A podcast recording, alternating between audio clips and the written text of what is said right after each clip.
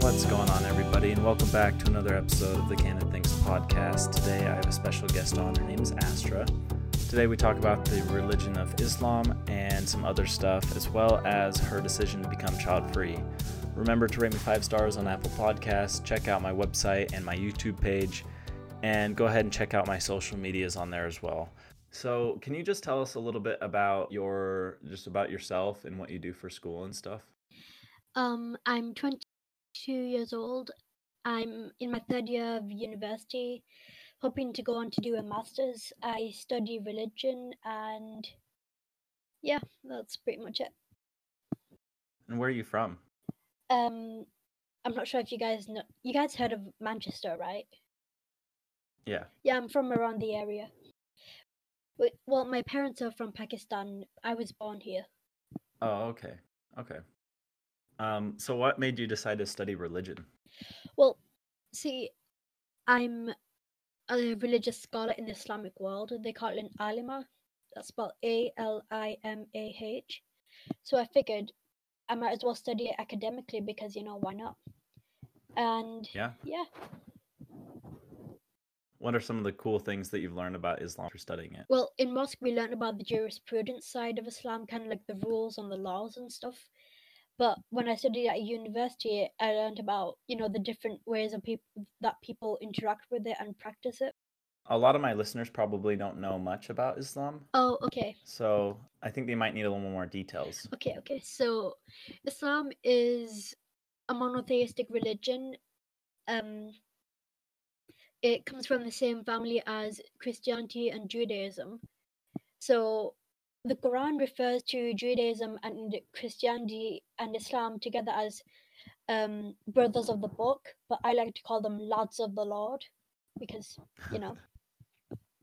So Islam is mostly centered around in Arabia, and there's a lot of um, variations in the way people practice Islam. Like, there's different variations in peop- of how people practice Christianity. Like, some people may like uh, how do I explain it? Like, there's a lot of ritualistic worship as well as non-ritualistic per- worship, if that makes sense like you've you must have seen pictures of people doing the five time daily prayers it might look like yoga or something Oh yeah. yeah. So that's a type of ritualistic prayer but not all um, branches of islam practice that way some people some people practice you know um you know have you ever heard of whirling dervishes No. like in turkey you know when they when they're wearing white and they spin around really fast Oh, is that a form of Islam? Yeah. it's called sufism Oh. Okay. So what's like the if because there's like a billion Muslims, how many different branches are there? about 72 i think Wow. So kind of similar to Christianity where there's just a bunch of spin-offs Yeah. of the main version. What's like the biggest version of it? i think that'd be sunni islam Where is that mainly practiced? I'd say Southeast Asia. Oh, okay. Yeah, there's further divisions and branches because different scholars say this, different scholars say that, blah blah blah. And there's a lot of interaction with what we call the hadith, which is basically, you know, for example, like what Jesus said. It's not what's written in the Bible, it's what Jesus said and did. So if Jesus did something in a certain way, then that would mean that people after him would continue that practice, if that makes sense. Yeah. So, But really people don't follow the teachings of Jesus very much. Yeah, yeah, it's very. Religion's a bit of a can of worms. So is Islam the only religion that you study or are you studying other religions as well? Well, I studied Hinduism and Christianity, but I'm further specializing in Hinduism and Islam together. Do you study Buddhism at all? A little bit, but I figured like that was really confusing for me for some reason. Hmm. Um, what is Hinduism? Like, I, I don't really know much about it. Okay, wow. That's a bit of a question. Yeah. like I think that's the oldest practice uh still practicing religion in the world.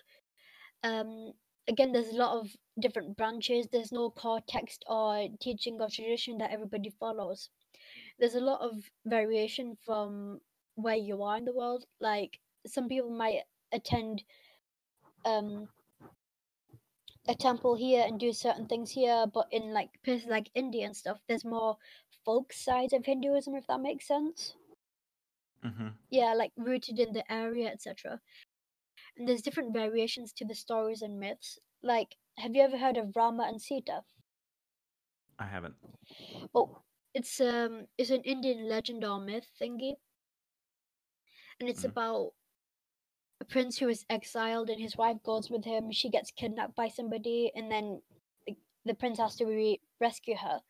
But he doesn't believe that she's been faithful to him, so he makes her go through another ordeal of fire, which means she has to step into fire again. And if she's been true to him, then she'd be unscathed. So she's done that once, and in the second time she said, "Nah, fuck this," and then she just hops back into the earth, which is kind of her mother. So, but again, there's different traditions. Like one part of uh, India might um subscribe to that telling of the myth, but another part would say, "No, no, no, that's not what happened. This is what happened." What's the point of Hinduism? Like, because you know, in Christianity, they're you're trying to be good for Jesus. That way, you can go to heaven.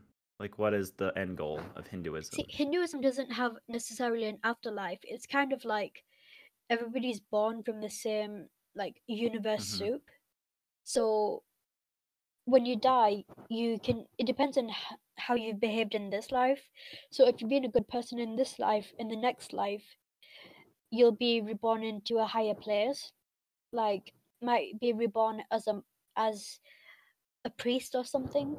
But if you've been bad, then you you get reborn into like a lower place, like a dog or a plant or something like that. So you're just trying to get out of the cycle of rebirth and you know become one with the universe again. So it'd be almost like dying forever. Yeah, sort of.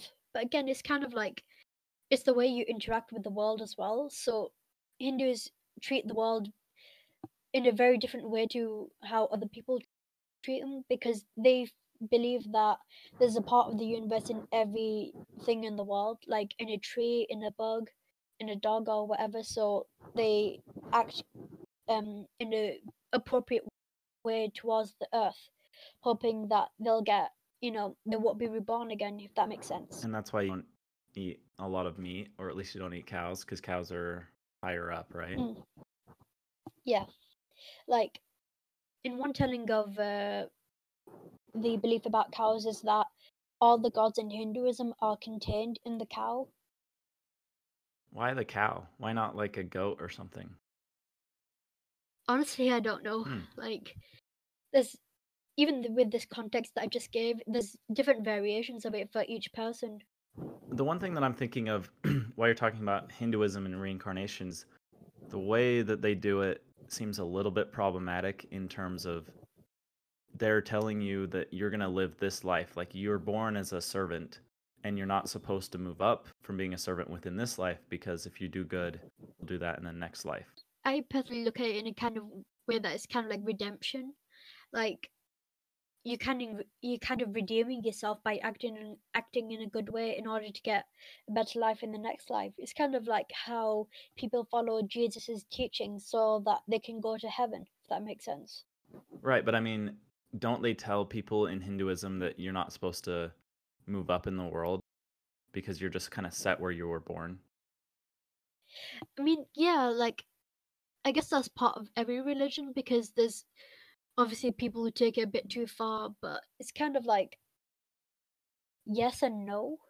There's different in- ways to interact with that, if that makes sense. hmm So it's not as bad as maybe I'm thinking that it could be, because it just seems like if you were born as a slave, they might tell you. I mean, hopefully people aren't being born as slaves in the modern era, but Mm. maybe a couple hundred years ago, and they're like, "Well, you're born as a slave, which is this level of the totem pole. Next life, you'll be a little bit higher if you be a good slave." Didn't that happen? I mean, I guess it's not m- mostly like being a good slave. It's kind of like being a good person, being good to people around you, being good to the earth. You know? Yeah. Um, but I do like the fact that within when you said you're just part of the universe or part of the collective whole, that's kind of the idea in Buddhism where after death, if you picture the the universe as the ocean and your life is but a single wave that comes from the ocean, you're always going to return to that after you die. Yeah, exactly. Because Hinduism, Jainism, and Buddhism all evolved in the same area around the same time. So there's interactions with the Buddha in Hinduism and vice versa. Yeah. It definitely it's it's an interesting concept and I think it would be a little bit better in terms of rather than worrying so much about your death, you're worried more about your life almost because within the western religions and within the United States for example, a lot of people are very very afraid of death and that's why they do so much bad things is because they're hoarding their money because they're just worried so much about well when they die, you know, I might as well have been really rich when I died, but it's like well no, when you Yeah. die you're going to keep going. Yeah, I guess like people are scared of death because it's not something it's kind of the end of everything. You can't do anything after that if you understand it that way. But I guess with death, it's not really so much of an ending, it's kind of a beginning. Like, I've lost three brothers, and yeah, it was terrible, but I kind of see that they're in a better place now. That must be really hard though to lose three brothers. Yeah, they had cystic fibrosis, so that's kind of like, yeah, it fucks up your lungs and your stomach. So there's a lot of mucus in your lungs, and it makes it really hard to breathe. So they had to have oxygen. Do you are you able to live a while with that or do you usually die young? I mean, I think the oldest person is about thir- in their thirties, I think. But That's it. yeah, it's crap. Dang.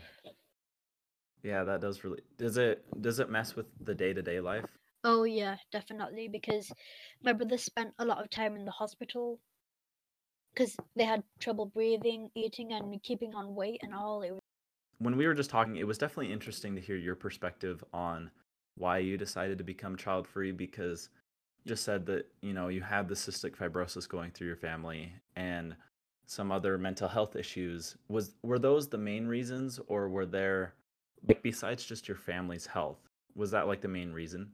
I mean, it was like it made up the majority of the reasons, but another part is that I know my family would have made me marry an Asian guy, and with that comes the whole oh no, you have to look after him, you have to look after his family, you have to look at the look after the kids.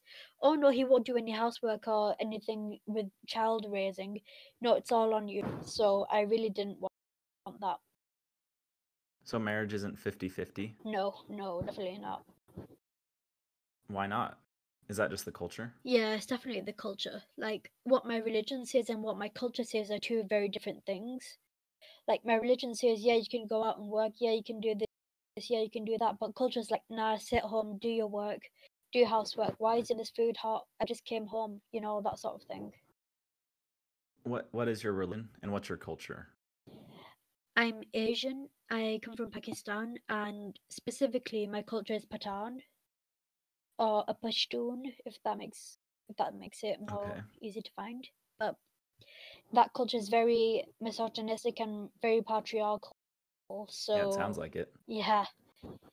I mean, don't get me wrong. There are good people out there who come from my culture. Of course. but yeah, it's just the bad ones get all the name. Yeah, because that just sounds like you're expected to have a bunch of kids, stay at home all day, raise them while your husband just does whatever he wants. Yeah, That's terrible. yeah, it's fucking crap. And then your religion's different? people don't like to talk about it, but Islam really gives women lots of rights. Like people always talk about, you know, the parts in the Quran that tell women to cover themselves, but Mhm. those laws were created in a specific context. And then the okay, so basically, when it comes to religious laws, it comes from what the Quran says, what the Prophet said, and what he did after that. So, what some scholars back in the olden days, what they did was that they adapted those rules to fit their specific context, and then people just kept go- that specific context going on and on. So, some parts of Islam might say, "Oh no, women can't do this, women can't do that." But if you actually go back into the actual text and what the what the prophet says, it's very very different. So you could say that man has corrupted the inherent religion. I mean, I wouldn't say corrupted because I understand that you want to keep the tradition going strong and it might have been correct for that specific time and place, but I think adaptability is also important. Like adapting what religion says to the current times is very important. Yeah, it's important to sit, carry on what the prophet did, but what he did back then is very different to what's going on now. You know that Of course. people don't ride camels to work and shit. You know. hmm But isn't it wrong that in some of the main Muslim countries that they're, you know, like in Saudi Arabia, for example, oh, boy. Saudi Arabia is probably the worst country though Yeah. for this example. But they they force women. They can. They're very very forced to do like very. They can't do anything without the men. Yeah. But I, you can adapt it yourself, and since you live in the United Kingdom, you're able to just pick and choose like which things you actually subscribe Yeah. to and which you don't. Yeah, that's Yeah, a I great way mean, to like, go about it. Not what you're supposed to act the way that God wanted you to do. What wanted you to act, not what other people say. So every action you do is kind of like a conversation between you and God. So yes, I do this. Yes, I do that. And Islam might not agree with it, but I feel that God would want me to do this. If that makes sense. Yeah. No, that's really and that that's really a good way to look at it because then you're having more of a personal relationship with God and not just letting the government or whoever decide how you're going to have Yeah, that exactly. relationship. Because religion's supposed to be personal to you and God, not just because you're not supposed to practice religion Right. because your family practice it. You're supposed to be between you and God, regardless of what religion you practice. But then in or Pakistan or this culture that Mhm. your family comes from, it's very systematic and oppressive to women. Yeah. I mean, like, not all places in Pakistan are oppressive to women. Like, women go to universities and go out and stuff. It's very diverse there. Like, yeah, you've got cars on the on the road, but there's also goats and cows just chilling there, going about, living their best life. it's like a mix between the modern world Yeah, and the exactly. ancient world. So you're going to have some very modern takes on the religion, but also some very ancient Yeah, and bad yeah. takes. Cool. So let's let's say you did exactly what your Uh-huh. family wanted you to do with getting married and having kids and all that. What would a what would your Well- life look like? Okay, so my cousin, she's my age. She's already got a kid. Like, what the fuck? Yes. She's 22, Yeah. right? Or you're 22. So she's around Yeah, she's in her 22. 20s. And she's got a baby Okay. already, and I'm sitting here like, what the fuck are you, what's going on? Like, my cousin, um, she recently got engaged. I don't know who to. It's more of a the family arranged it. So I was like, dude, are you okay? Like, did you have a choice in this? You know? I mean, right. I Did don't she? know, because a lot of it's kind of like your parents did all this for you. you sh- the least you can do is, you know, marry who they want. Oh no, we have to marry in the family so that, you know, the property and money stay in the family. No, no, no, we have to do this in a certain way. Blah blah blah. It's very, it's I think Victorian era England, like, you know, yeah, Yeah. Like pawning off your daughters to specific Yes. kingdoms. exactly. But why would that even matter in the 21st century when women can easily just go off and live their own life and make tons of money Okay, so on their my own? family like to say this. It might be 2020 out there, but it's the 1800s back in here. No joke. I hate that. That's ridiculous. Yeah. It's kind of like, I mean, come on. dude, it's like my mum sent me off to learn about Islam so that people couldn't take advantage of me. Then one time she, she turned to me and I was like, Islam says that, you know, a woman has to listen to the husband, right? And I'm like, no, it really doesn't. She was like, what? And even my sister, who did the same course as me, she was like, yeah, the Islam doesn't tell you to do that. It's like my mom wanted me to learn all this, but now that I'm putting it back on her, saying that no, Islam says this, not that, she's like, shit, I have made an error, you know? Yeah. You're kind of just reflecting it right back on her, Yeah, calling out her bad beliefs. yeah. I mean, don't get me wrong, I'm very privileged considering my culture because I'm able to go to university and like think something she always likes to say is going to university is a privilege, not a right. And I'm sitting here like, fuck you. You're right. I mean, of course, it's a privilege in terms of at least you're not in Pakistan being forced to do all this, Yeah. you know? But at the same time, you it's a good thing that you're being an advocate saying that that's wrong and saying that you can still have a relationship with God through Islam without putting up with, with a lot of this BS. Yeah. Yeah. I mean, like, something that's that might be of interest to you is that one time the prophet was saying something and then somebody related it back to another person and then they were like oh no so if i'm understanding this correctly women aren't supposed to do this or that.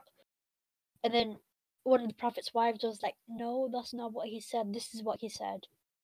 It's like different perspectives. Like what a Right. woman says about something versus what a man says is very different especially in the context of religion.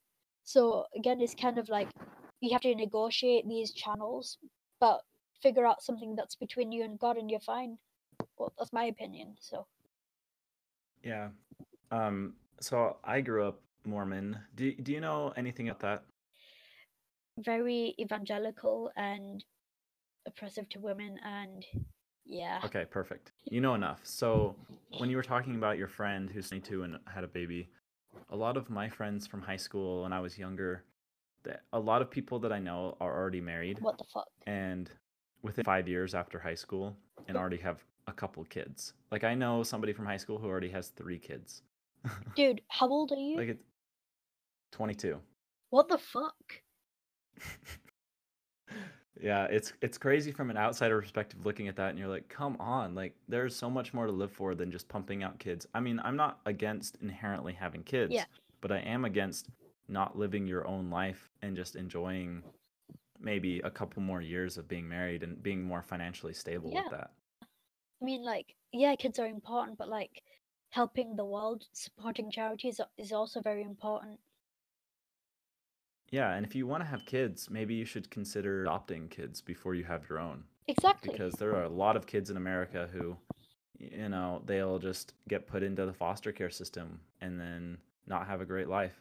But nope, you got to spread genetics. yeah it's some bullshit but it's funny how It really is.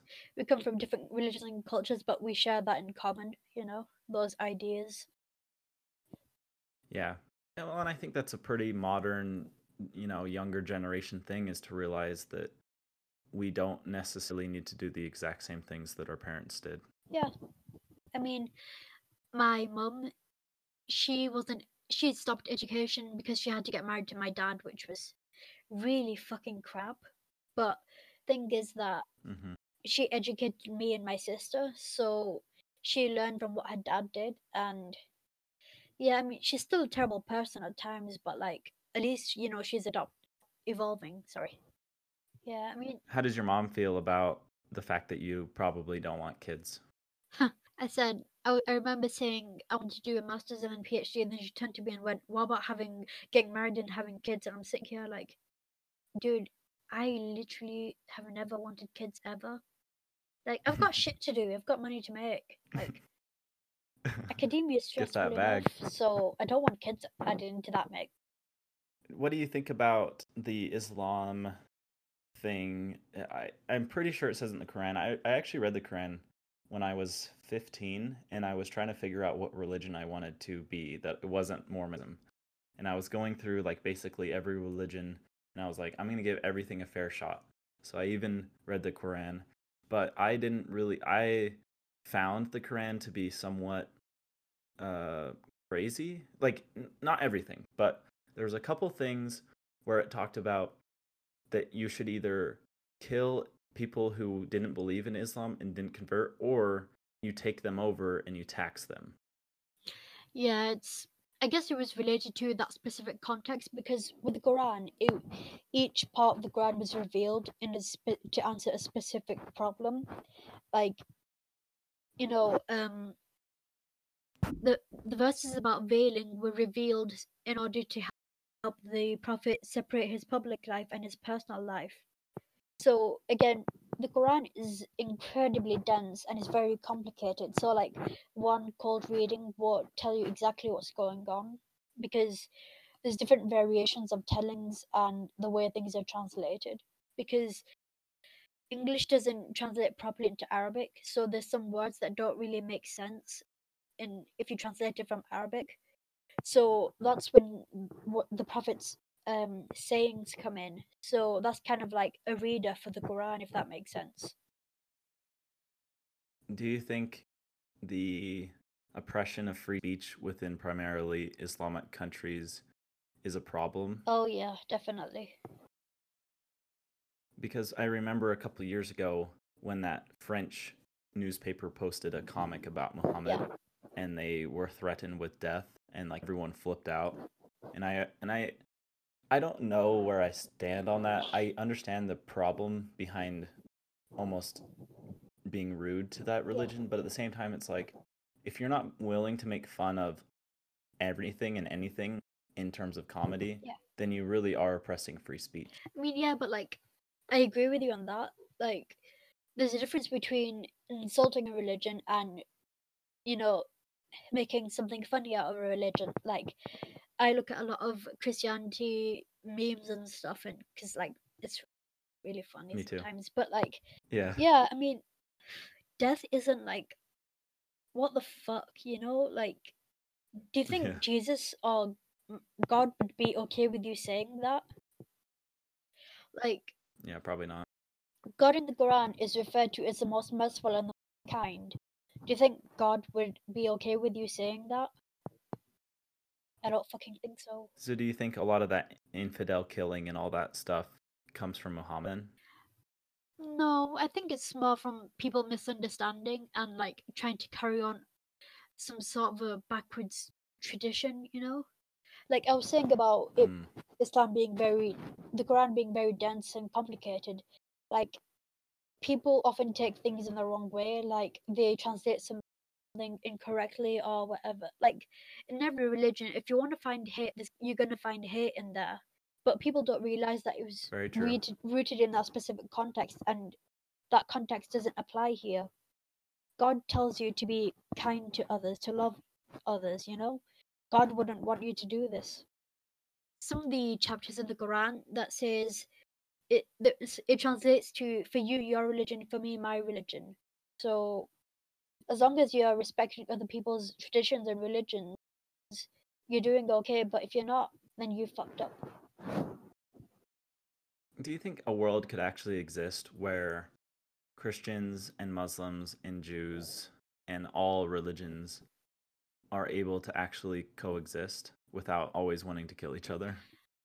Yeah, I mean, India's a prime example. Like, India's got a vast, major- like, very, it's got a very diverse um amount of religions in there. There's Hinduism, Islam, and Christianity going on about that. And funny thing is, is that some of these traditions have borrowed parts from each other. Like, some Hindus will visit Muslim shrines and vice versa, and there's shared praying spaces between them. What's going on like in the Middle East though with that? Like Yeah, that's true. I mean, it's just it's a lot of that comes from just the western influence on the region. A lot of the problems come from but I mean, if the US pulled out of Israel, wouldn't they just like I don't even know. Yeah. I mean, with Arabia, it's very. Okay, so here's some context. So back in the day, um, a certain group of Muslims, I think it's the Salafi or Wahhabi branch of Islam, they were starting off in there, and people didn't like that because it was very different to what they were practicing. Stuff happened. Britain got involved and was like, "Yeah, if you let us uh, take your oil and resources and do trade deals with us, we'll, you know, help you conquer your enemies and whatever."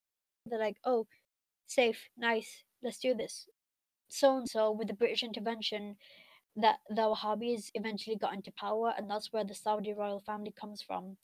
So Mm. essentially, Arabia's history is rooted in conflict between different vi- different branches of the same religion and Western invention, intervention, if that makes sense. Right. Well, and then like Lawrence of Arabia in World Oh, War One, he told those that family that it'd all be chill if they helped the Brits out with like fighting Turkey. And then after World War One, they were like, "LOL, never mind. We're gonna give all the power to this other group." Yeah, And then Britain came in and gave, like, they took over Jerusalem, and then they just screwed over all the rest of Palestine, Yeah, basically. and the rest of the world. Let's not forget the colonies. Yeah. colonies. I think we're okay. Yeah, from them. Yeah. I mean, but yeah, specifically within Palestine. But you're right. I mean, what really needs to happen right now is we we as in the western world and China, like mostly the US though, if we just said like we don't need your oil anymore. We can go fully renewable off of our own stuff because that's what needs to happen is we need to stop relying on oil. There's just too much money and financial interest on that Saudi Yeah. oil. But if we were able to just say we don't need any more oil from you. Um, we're gonna like cut you off from the rest of the world if you don't start treating people better. Then they will. ha- Until that happens, there's gonna be no reason for Saudi Arabia to treat people better. Because what's crazy is like some of those extremists, they're killing journalists and like aid workers. They're not just killing like actual people they're fighting. They're killing the people who are trying to I help. know that's disgusting. It's horrible. Yeah, there's a lot of wrong in the world, and there's a lot of right in the world too. But people No. need to chill the fuck out and actually have a conversation with God and decide what's going on with their lives. You know. Well, it's hard. It, it, it's really hard when there are a lot of areas of the world that aren't meeting their basic needs. Like they're not getting enough food or water. You know, remember when Haiti had the earthquake? I think it was. Hmm Yeah, um, I think it was the US or the UK who sent aid over, and then they start started um soliciting people for sex, and I'm sitting there like, what the fuck? What's wrong with you? These people need help. Oh yeah, because and even Dominican Republic, they both share the island. There are a lot of like rich white foreigners who will go over to that those two countries, specifically the Dominican Republic, and pay for teenage sex. There was this whole Vice documentary about it that I watched. It's crazy. Yeah, It's fucking disgusting. Um, you also mentioned when we were talking before this that you are non-binary. Yeah. Do you want to talk? Just tell us a little bit about that. Um, well, basically, I never really felt that I would fit into the category of boy or girl when I was growing up. So when I was about seven, I was like, "Hey, what if I'm trans? Like, what if I'm, you know, what? When you're seven. No, sorry, fuck, I meant seventeen. Sorry, Oh, okay. I was like, what if I'm trans? And I was like, oh shit, I am. So that's that. So what is that? So did your family? You, have you told your family? Oh yeah. Okay, so here's the tea. Summertime last year, I began cutting myself off from my family, like delete, blocking them and all sorts and stuff. And they didn't come home for the summer holidays or anything. So people, my mom was like, Astro, what the fuck is going on? What, the hell? If Sam doesn't tell you to do this, blah blah blah, you're being very wrong, blah blah blah. So a couple months ago, I sent a huge fuck off letter telling her exactly why I'm not coming home because she's abusive as fuck. And yeah, like going back home would literally be death because like she's not very open to the whole LGBT thingy. So Mhm. one time she was like, "Oh, people in work asked me what would I do if my child came out to me as gay," and then me and my sister just looked at each other, and then she was like, "I guess I'd accept them," and I'm sitting here like, "Bitch, you fucking wouldn't," you know? Right. Yeah, it's like this is some fucking bullshit. You're talking You out know your that whole rant. Have you ever watched the show End of the Fucking World? Nah. Why? What's it about? Okay, you remind me of the the main character, the girl from that show. Like just the way that you talk. It just that whole rant right there just totally reminded me of that. Nice. Anyways, Yes. um, okay. So how does um how does that work within Islam?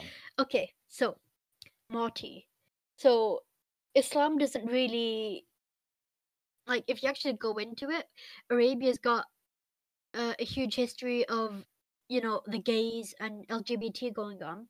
Like there was a acknowledgement acknowledgement of intersex people, trans people, etc., etc. Like Mhm. you know the A Thousand and One Arabian Nights, right? No. You're fucking kidding me, dude. Okay, what is it? A Thousand is the name again? I'll look. Arabian Nights. You know the very the collection of stories from Arabia. You know Shahrazad and shit and Ali Baba and the Forty Thieves. Nope. It's like some folk stories Dude, what kind of fucking white boy are you? What? What kind of fucking white boy are you? Okay, you gotta you gotta lay off a little bit. I'm from Utah. There's, guess how many Islamic people I've met in my entire life? Islamic. like less than I could fit on my hand, probably. You're definitely on that list now. To be So I don't think this is this is like if I was to go deep into um some random Mormon thing and then okay maybe not though because Islam's so much bigger but you got to give me I don't I don't know that much about religion I mean, so it's not really a religious text. It's kind of like stories and shit, you know? Like, yeah yeah, like, you know how, okay I'll I'll read the thing that way you won't be so mad at me Yeah. I'll read it after this yeah, cool, cool. So, okay in those stories, it's very gay. Like, there's a lot of pornographic gay people going on in there and shit, and like, but Whoa. people only interact with the very westernized and safer work version, you know? Censored. Wasn't it written by like some white person though Yeah, it was recorded by some white dude. but it's set in like the middle a- ages Yeah, Middle the Middle East. East okay It's like, you know, you've heard of a harem, right? of what A harem. H A R E M. So it's like a a space for women in a Muslim house, I mean, yeah, that's like a private meant for, space women. yeah. Okay. So that's what a harem harem literally is. No guys are allowed in and whatever. But when the West came over, Okay. they were like, "Oh, we can't enter these places. What's going on in here?" And then that's why that's where all those paintings and shit came came from. You know, where it's all like women just you know, like um half dressed and you know being all erotic and shit. You know? Oh, is that like where they would go to just relax and Yeah. Yeah. Like a harem is basically like the lesbians would go there? a harem's open for all women, so yeah, it's just a place where you can just like take off your headscarf and just chill and do whatever, you know, without having any Mhm. guys coming in and being like, "Oh no, you have to dress a certain way." Oh no, if your brother sees you dressing like that, what the fuck? well, first of all, it's my brother. Yeah, like dude, oh my god, I have to dress a fucking certain way at home because my brother or my dad is there, and I'm sitting there like, what the fuck? If Come on. if you're really concerned about the way I'm dressing, it's a problem with them, not with me. Yeah. Yeah, definitely. I mean, obviously you shouldn't be like naked, but if you're just wearing whatever you want, then Yeah, no. Yeah, that's that's a very gross incestual thing yeah. right there. It's fucking disgusting, is why it is. But yeah, there's Yeah. a whole shame thingy and dishonor that's really attached to these cultures, and yeah, it's very like, oh no, you'll bring shame up- shame upon us. Oh no, the neighbors saw you out going like this. Oh no, my family, my friends saw you out doing that with that person. Oh my god, you were out with a guy. What the fuck? Fuck off, dude. Let me Right. live. You know, it's funny. It's kind of similar in Mormonism, where my when I was growing up, like my parents would tell my little sister that she can't wear like shorty shorts at home, even though that's what she liked wearing because? You know that's like immodest or whatever. And it's like, Oh, I don't care. She's like eight years old. Like, yeah, what are you what are you implying here? dude. What the fuck? You know, that's a Right. problem with the guys, not with the girl. Yeah, or it's a problem just with the religion Yeah. inherently, or the way that they interpret it. I yeah, guess. yeah. Um, so how does this haram into that Thousand and One Nights book. Oh right, yeah. Um. So if you actually read it, it's got a lot of acknowledgement of gay people, trans people, all sorts. But people don't like to to, you know, interact with that or look into it because they kind of take what people do at face value and attach a label to all Muslims. Like, oh no, the conservative. Mhm. Oh no, they do this. I'm just like, bitch, I'm gay as fuck. What you on about? But but aren't like a lot of Muslims homophobic? I mean, they throw people off roofs still Yeah, in certain countries. yeah. I mean, So doesn't the Quran like encourage that or something? no, it was Or what's that about? So Sodom and Gomorrah is the same in you know the Quran as well. You know the the prophet Lot. Yeah, the one who like Lut, his wife turned to it is. salt. Yeah. Yeah, something like that. Yeah. So that story is in Islam as well, except that it wasn't about people being gay. It was about mass rape going on.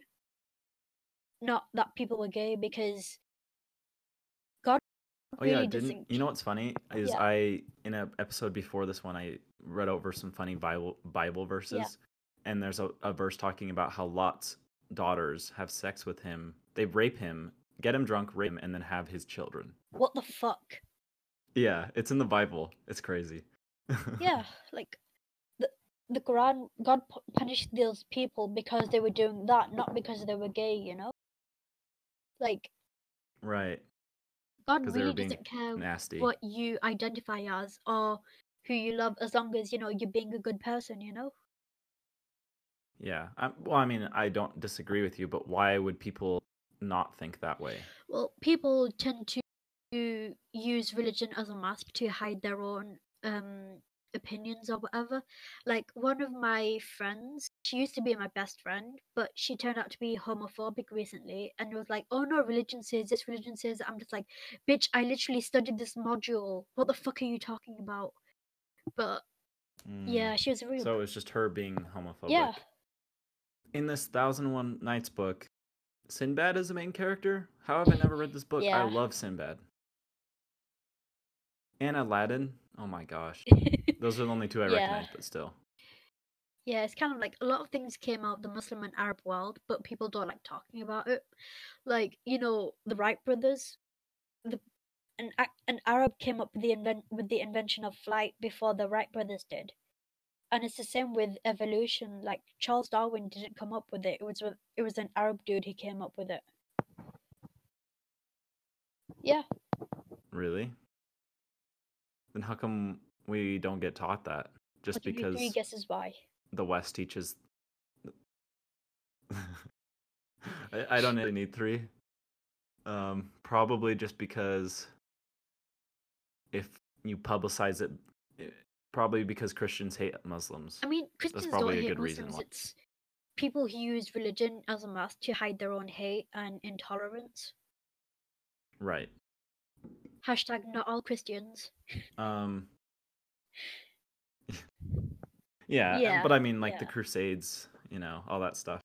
It's kind Um, of like you know when when you're talking about that there's a lot of interesting things that just even in the modern um islamic world there are some good principles for the one that i'm thinking of there are a lot of good principles that they do better than the west does the main one that i'm thinking of right now in Oh, terms yeah, of what you're talking economic policy is that within within um, islam you're not supposed to charge people interest like charging people Yeah. interest is inherently wrong and so rather than charging interest, they will their entire banking system is based completely differently and it's much more stable and it makes money and Yeah. it makes a lot more sense. So so in this example, let's say you were in the in the Islamic world and you wanted to buy a house. Well, in the West, you you would get your 5% down payment or your 20% down payment and then you'd have to pay your mortgage over the course of 20 years or 30 years. And you know, if you end up not being able to pay for that house, then you go into debt and then the bank would have to take over your house. And it doesn't really make sense because most people are buying Yeah. houses with a lot of debt. But in the Islamic world, um, rather than you being forced to take on all that debt, rather what happens is that it, you go to the bank and you say, "Hey, I need to buy. I need to. I want to live in a house. I buy a house." And they're like, "Okay." So they do a bunch of research, give you some options based on what you can afford and what they think they'll be able they'll be able to like not Yeah. lose money on, like that you'll be able to pay the rent, and then so you start living in the house, and the bank is the one that's so you're paying rent to the bank. The bank buys the house with their own money, so they have to have guys in the bank who are actually thinking, what what good decision can I make? Like, how should we Yeah. actually be renting out to this guy with hopes that he'll be able to pay it back?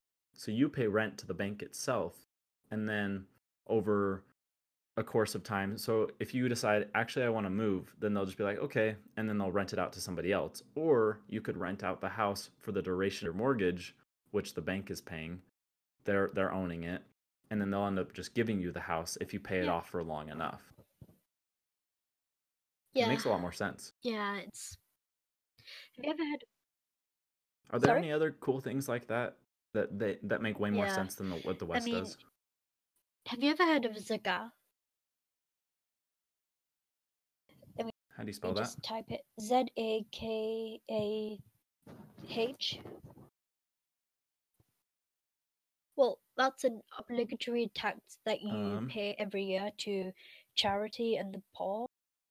So it's two point five percent of your overall, you know, earnings in a year. Oh, So there's a lot of stip- stipulations that come with that. So you have to have a certain amount to be able to pay zakah because there's no point, you know, giving money that you can't really afford to give away, and you have to have like a certain amount of like gold or silver that you're supposed to pay tax on. So if you've got like, you know, jewelry that's got, um, I don't know, man. I think it's. Let me think if it's got like 30 grams of gold in it, then you have to pay tax on that, if that makes sense. Like, so, right. It makes sense. This makes sense because 2.5% Yeah. isn't a isn't that much. And then if you don't if you can't afford it, then you don't have to. But if you like if you made a hundred grand this year, then you could just give two and a half. That's way better because like within Mormonism, it's ten percent Mm. mandatory, and ten percent is very unaffordable for some Yeah. people. I mean, like, a lot of it comes, a lot of people give their zakah in Ramadan, and it's Ramadan right now, so around the end of this Islamic month, people will be giving their money out to charity because in Ramadan, like, your blessings increase. So if you do a good deed, you get more blessings for that, if that makes sense. Yeah, Yeah. like your karma comes back to you. And Um, what what is the two point? Who are you giving the two point five percent to? Can you give it to anybody you want? not really, because you have to give it to people who actually need it. So, like, you can't just give it to a friend or whatever. There's qualifying things or whatever. All right. Yeah. But, you can choose who you're Yeah, giving like it to if it's a worthy cause. You don't just have to No, give it to the main You can choose church. what charity or who you want to give it to. Nice. That's good because then, you know, don't feel like your brand your specific mosque or whatever isn't doing the best of job. You could just give it to somebody you know really needs the money Yeah. instead. That's why people go to like Pakistan and India and give money out there. Yeah, there's some pretty cool stuff in Islam. Like, one rule is that the first look is okay, but second is forbidden. So that basically means that you're not supposed to stare at people or keep looking at them and creep on them. You, one look is forbidden is okay, so like you can glance over them, but you can't just go back to that person and stare at them. You know? Yeah, that way you can't just be a creepy old man staring at people. Yeah, exactly. What happens if you break that rule? Again, that's between you and God. Okay. That's so fair. like if there's a if there's a reason behind it like oh i wonder how that person did their makeup or whatever yeah i think that's pretty cool but if you're like oh my god that dude's hot as fuck then yeah that's not really cool Okay, but how are you supposed to help yourself? what do you mean like If you're checking someone out and you keep looking at them, okay so look at it in the perspective of the person you're checking out you're staring a random person is staring at you and you don't know why but what if you're into them too? Like then fucking talk to them you know Facts, but not everyone does that. Yeah. See, in my culture, a lot of people just stare at people going on the street, out and about and shit, because you know they're dressed a certain way and whatever, and they're like, "Oh no, I saw your daughter wearing this outside." It's like, bitch, what the fuck? Stop fucking talking shit about my kids, you know? Right. But yeah, like in Islam, you're not supposed to backbite about people. Like, don't talk shit about them, because their past would is supposed to become your future, if that makes sense. Like, yeah, they might have fucked up here, but then that problem might arise for you in the future. So, don't talk shit, kids. Yeah. And talking like talking poorly about other people is one of the best ways to earn bad karma. Yeah. Because whenever you say something bad about somebody else, it probably is something that you also feel bad about yourself. Yeah, like there's a story in Islam. So basically, it was Ramadan time. So these women were fasting, I think it was. And then they were talking shit about people. So they went to the Prophet because something was wrong with them. They were like, what's going on? And then he asked somebody to bring some bowls for the women. And then the women threw up meat, you know, flesh in bowl, bowls. And then they were like, what? The Prophet was like, talking bad about people behind their back equivalent of eating your dead brother's flesh. Like, you know, if you do a certain thing, you're wrong, then, you, then you're supposed to do this or that or blah blah blah. Like, you know, how to, you know, atone for that sin or whatever. hmm Like the Muslim concept of heaven and hell very is very different compared to like other religions. Yeah. Like What has it been like? for heav- heaven there's seven layers and the first layer is called Jannatul Firdaus that's the best layer and story goes is that the last person on earth his heaven will be 10 times the size of earth 10 times? yeah 10 times What is heaven actually like though? um the quran depicts it as you know people just chilling there dressed in silk and brocade and like there's i think there's a river of honey and milk there's also like wine that you can not get you know drunk from so that's pretty cool Still no So- booze in heaven? so i mean it's kind of like alcohol but without you know the hangover because hangovers are fucking terrible yeah. Yeah, and um, it's described as like for a, for a certain tree, like it take it, if you walked around that tree for an entire year, you wouldn't get around halfway. That makes sense. That's a big Like, tree. yes, big fucking tree. Yeah. See, um, Can you smoke weed in heaven? is. I mean, probably. All right. What happens if You know- you um like if you were a really good Mormon this whole life and then it turns out that the, that the Muslims are right and then that's what heaven you go to. Like what would be it like for them? Okay, so my perspective on this is that like heaven is essentially the top of a mountain, but people are going up to people are climbing that mountain in very different ways. Like people might be climbing it, people might be hiking, people might take take a tram car or a helicopter, or God knows what. But essentially, they're all going to the same place. Mhm. So to me, it doesn't really matter what religion you practice because we're all going to the same place anyway. We're all getting judged anyway, you know? Hmm. Yeah, that's a really good way to look at it. Yeah. And it's less I mean- restrictive too. Yeah. God is depicted as 70 times more merciful than your own. So God's not going to be like, oh no, you're, you're Christian, fuck off. God's like, nah, come in, dude. yeah. Well, and that's the thing with a lot of religion is it it's very geographical. Yeah. what where you're born is usually what religion you're born. in. I mean, if I was born in freaking like London or something, what are the chances I would have grown up Mormon? Probably basically zero. yeah. Yeah. I'm glad I wasn't in Utah mean- though. It's a great state, but you know, it's it's it's very um It's it's an interesting thing to think about how a lot of Christians, especially in the Middle Ages, way back in the day, it was either heaven or hell, and most people went straight to like this very dark, evil version of hell, Yeah. which is stupid. I mean, yeah. I mean, for us, it's very different. Like, we believe that there's like heaven and hell, but for hell, you go in there and yeah, you serve your time, but then you can get out and go to heaven. Right. So when when that happens, you'll just have a mark on your forehead saying that you've been to hell, but now you're here.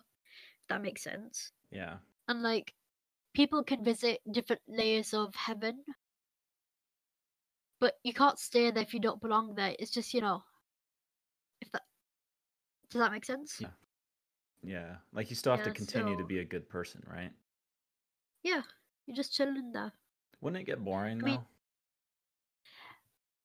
I mean, like, yeah, I guess you could say that, but the Quran speaks in allegories. So heaven's supposed to be a place that people can't understand the concept of heaven because the human mind just can't grasp it. hmm So God wrote, God uh, sent down these verses that depict the closest um, example of heaven that people would understand, if that makes sense.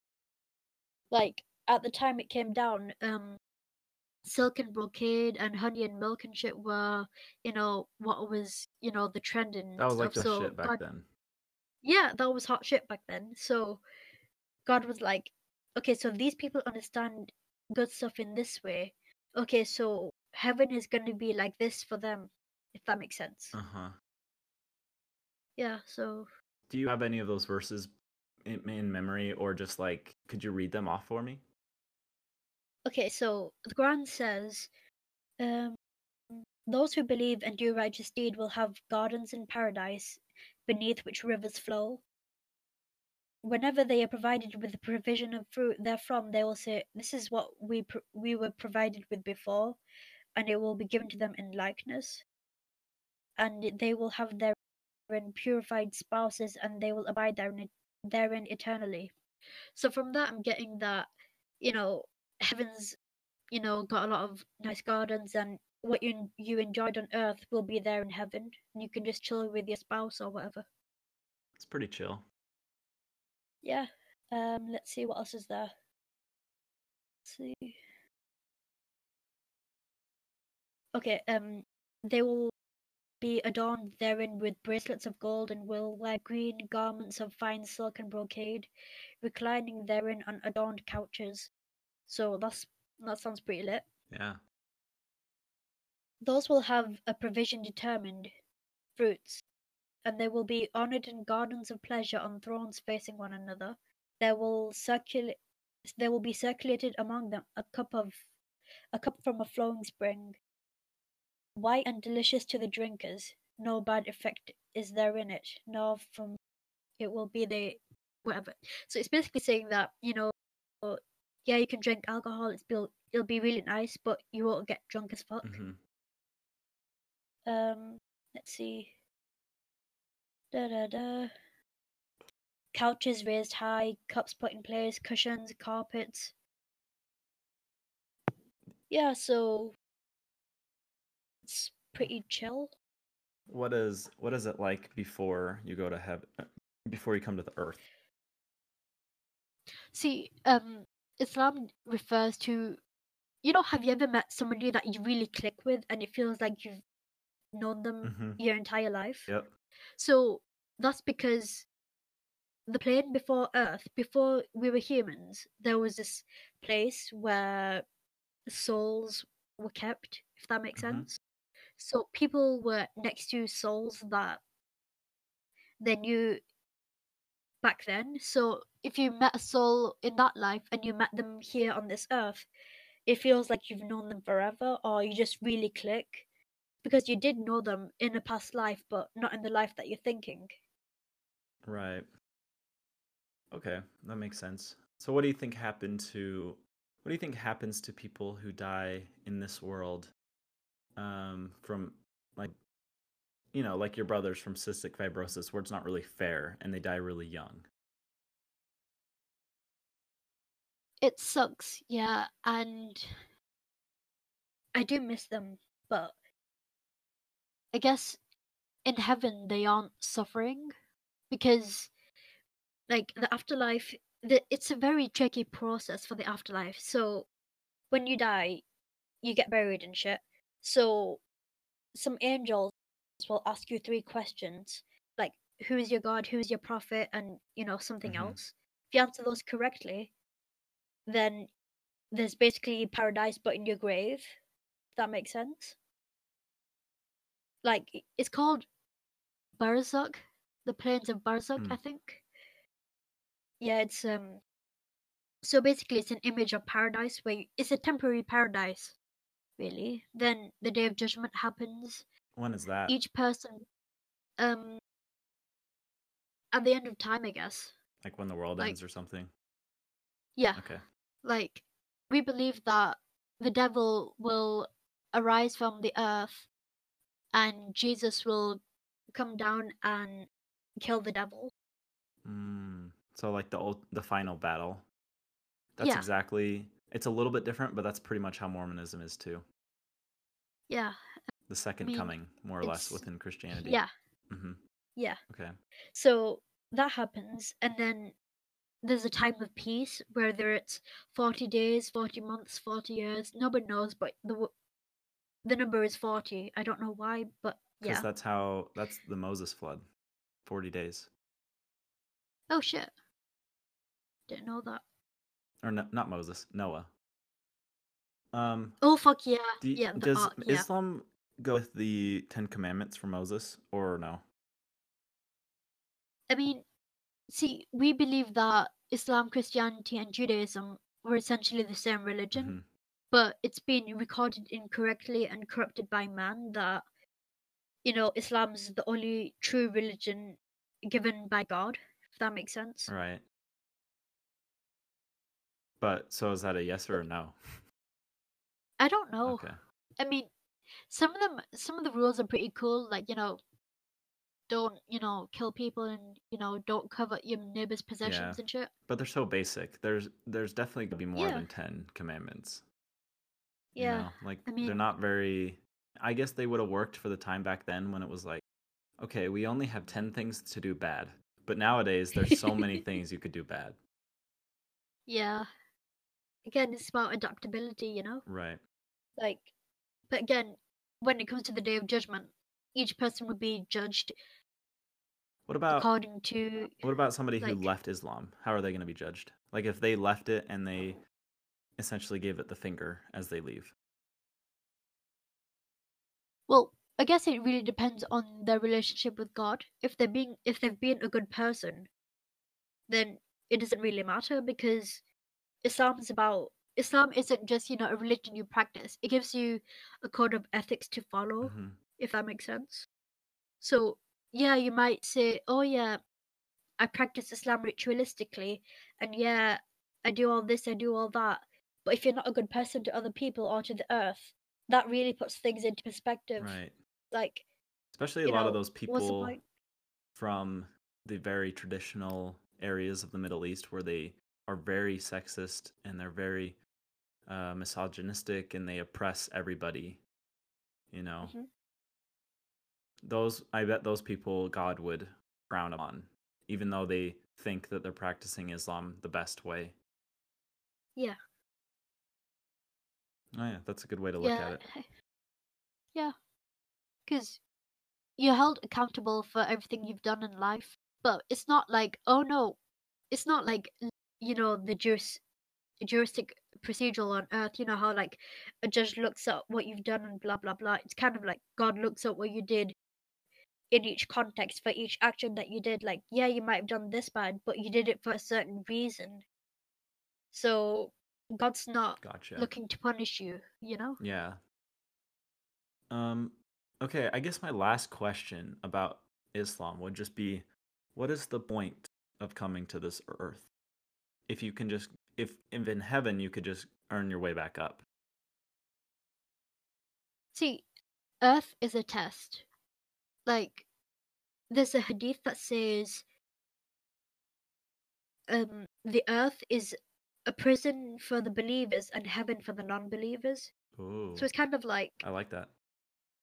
yeah, like he- Earth is basically like okay. So let me ask you a question: Would you rather chill for an hour or chill for the rest of your life, but have to do good some do some good stuff or do some good work before that? Oh, yeah. So that makes y- right because you want to chill forever, but the best way to the best way to feel like you're actually chilling is if you just worked all day. You know, Yeah, it's like you except earned it. that here it's it's being a good person, you know. Right. Gotcha. And then eventually you could just, even if you did a bad job in this world, you could probably earn your way back up to chilling. Yeah. Yeah. Definitely better than Just just chilling. forever wishing that you would have been a better person. Because people are Yeah, people are always going to be able to change. yeah, because hell might be uh, likened to purgatory. That's what my friend was saying one time when I told her about heaven and hell in Islam. hmm So, yeah, you atone for your sins, and then after that, yeah, you you chill, just chilling. Go pet a dog, smoke smoke some heavenly weed. Um, I mean, the weed's got to be good, right? oh right? yeah, the weed is gonna, it's to be like Snoop Dogg's to be up there and he's to have all the best weed. Yeah. Um, I mean, I've never tried weed, you haven't? Is it okay to do Nah. that? Um, um, in the religion? See, the there's a hadith that says a body that's been uh, nourished through unlawful means will not enter paradise. So some people take that as nope, drugs stay away Hmm. from me, fuck off. hmm But other people are like, um, I'm doing this, I'm doing that. I'm only doing a little bit. I'm doing it in moderation. Right. So that's kind of the approach they take with alcohol and other stuff. Yeah, alcohol long is much more like if anything, if there was a couple things that I would say are here to purposely make life harder and maybe even come directly from the devil or you know what I'm trying to say here, alcohol is definitely one of those things. Yeah. Weed, I don't know. Yeah, I mean, people smoke weed to like get over pain hmm and stuff. So I get it from It's there, much more but medicinal than alcohol, which yeah, well, alcohol is is the root of a lot of misery and pain and suffering for a lot of people and it Yeah. families and it's very bad. it doesn't even taste nice. Like, what the fuck? It, it I'm is getting a what? hangover for this. It doesn't taste nice. Oh no. Yeah, it's almost like just telling you it's like if you were gonna eat it, it's like if you were gonna lick a poison dart frog, like, hmm. this looks tasty, I better lick Yeah. it. Nah. Yeah, except that alcohol will like empty your bank account. Yeah. And it could you know, it creates a lot of abuse within families and you know, Yeah. pain. Yeah, I mean, but in heaven, like, there's just wine that tastes good, but doesn't get you drunk. Yeah, because wine doesn't. I mean, some people like the taste of wine, but if you've never had wine before, it doesn't taste very good. But maybe in heaven they'll have wine that actually tastes like how it you would think it would taste. Like that's kind of how coffee is too. Where coffee to most people it smells Yeah. super super good, but then you actually taste it and you're like, Ugh. Yeah, it's like my sister, she's got like different types of coffee in the freezer, and like she makes it and stuff, and she drinks it. I'm like, this tastes fucking disgusting. yeah. I prefer tea, honestly. Well, that's because you're British. Okay, listen, right? Tea came from Asia. True, Okay, but and still, besides, like, y'all have been soon as- drinking tea since like the 1500s or something. yeah, I mean, there's a difference between English tea and you know chai. Yeah. It's funny because a lot of Americans love their coffee, but really they love the sugar and the milk and the like everything else that makes the coffee good. Yeah, it's kind of like the way we make tea is that you put the tea bag in, you put the water and sugar and milk in that, boil that motherfucker, and then when it starts to bubble over, turn it off, pour that bitch, and drink it. Do- That way, all the flavors are combined, and you don't have gritty bits of sugar at the bottom of your mug. oh, you know? smart. I, I haven't really tried that much tea in my life. What's Huh. what's your favorite kind of tea? I should try some. Um, let me think. Probably pink tea. Pink? dude. What does it taste like? It tastes amazing. It's got a bunch of different spices and shit in it. Hold on. Pink tea. It's a bunch of different spices, sugar, and I think caffeine Nice. and milk in it, and it's like really, really good. All right. I'll try it and then I'll let you know how I like it. Yeah, either that or you know herbal tea. hmm You know, like green tea. Green tea is fucking lit. Um, what's quarantine like for you guys right now? Oh, dude, like I live on campus and there's nobody here. Mm, It's fucking dead as fuck. what campus are you on? Uh, Lancaster University. Hmm. Is that like one of those Yeah. old colleges that's like 500 years old? No, that's Oxford. Oh, I mean, like, Oxford's good, but like the pastoral care there is fucking shit. the pastoral Like- care? You know, like the mental health service. stuff. Oh, so Lancaster does a better job. Yeah, yeah. I mean, they really helped me out with my whole giving my family a thingy and shit, Mm, and That's good. yeah, yeah. I mean, our unit's about fifty or sixty years old only, so we're pretty young, but we're still pretty good. We're in like the top ten, I think. Nice. What kind of sports do Yeah. you guys have there? Like at your college? Uh, basketball, netball, rugby. What's netball? Is, Um, kind of like basketball, but a bit different. is it volleyball? I don't think they've got a volleyball Hmm. here. I mean, there's a bunch of different shit. Like, um, my girlfriend did karate and taekwondo here, so there's a bunch of different martial arts and, and all sorts That's here. cool. Like, there's a fucking triathlon here, and I'm sitting there like, bitch, what? I can barely get up for class. Fuck off. Okay, well, not everything is invented for everybody to use, you know. Yeah. Yeah, I, I'm glad you have basketball Yeah. though. That's my favorite sport. I'm a little bit into soccer, but I don't know. I'm too American for that. Yep. All right. Well, I appreciate you coming on my podcast, and let me know if you. I'll send it to you once I finish it and get it uploaded. Let me know if you know of any other people who would love to who would like to come on because I definitely want more Brits on my show. Yeah, I will do. And if you need anything else, hit me up.